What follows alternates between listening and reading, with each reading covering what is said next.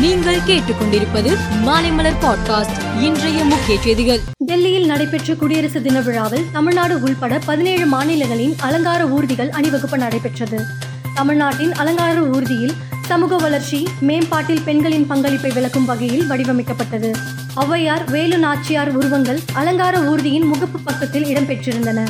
மேலும் பாடகி M S Subbulakshmi பரதநாட்டிய கலைஞர் பால சரஸ்வதி டாக்டர் முத்துலட்சுமி ரெட்டி மூவலூர் ராமமித்ரா அம்மையார் உருவங்களும் இடம்பெற்றன. ஈரோடு கிழக்கு சட்டமன்ற தொகுதிக்கான இடைத்தேர்தலில் அதிமுக சார்பில் போட்டியிடும் வேட்பாளர்களுக்கு ஆதரவாக தேர்தல் பணிகளை மேற்கொள்வதற்காக கழக அமைப்பு செயலாளர் கே. ஏ. செங்கோட்டையன் தலைமையில் தேர்தல் பணிக்குழு நியமிக்கப்பட்டுள்ளது.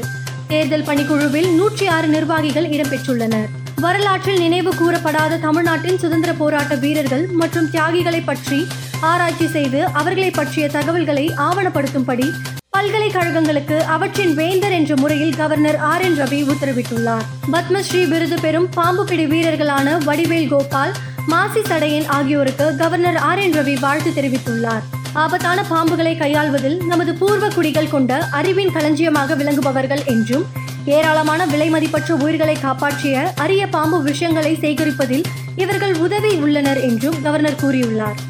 ஈரோடு கிழக்கு தொகுதி இடைத்தேர்தலில் இவி கே எஸ் இளங்கோவனை ஆதரித்து மக்கள் நீதி மய்யம் தலைவர் கமலஹாசன் பிரச்சாரத்தில் ஈடுபட உள்ளார் பிப்ரவரி முதல் அல்லது இரண்டாவது வாரத்தில் பிரச்சாரத்தை தொடங்க கமல் திட்டமிட்டுள்ளார். நைஜீரியாவின் வடமத்திய பகுதியில் சக்தி வாய்ந்த குண்டு வெடித்ததில் கால்நடை மேய்ப்பர்கள் பொதுமக்கள் என ஐம்பத்தி நான்கு பேர் பலியானார்கள்.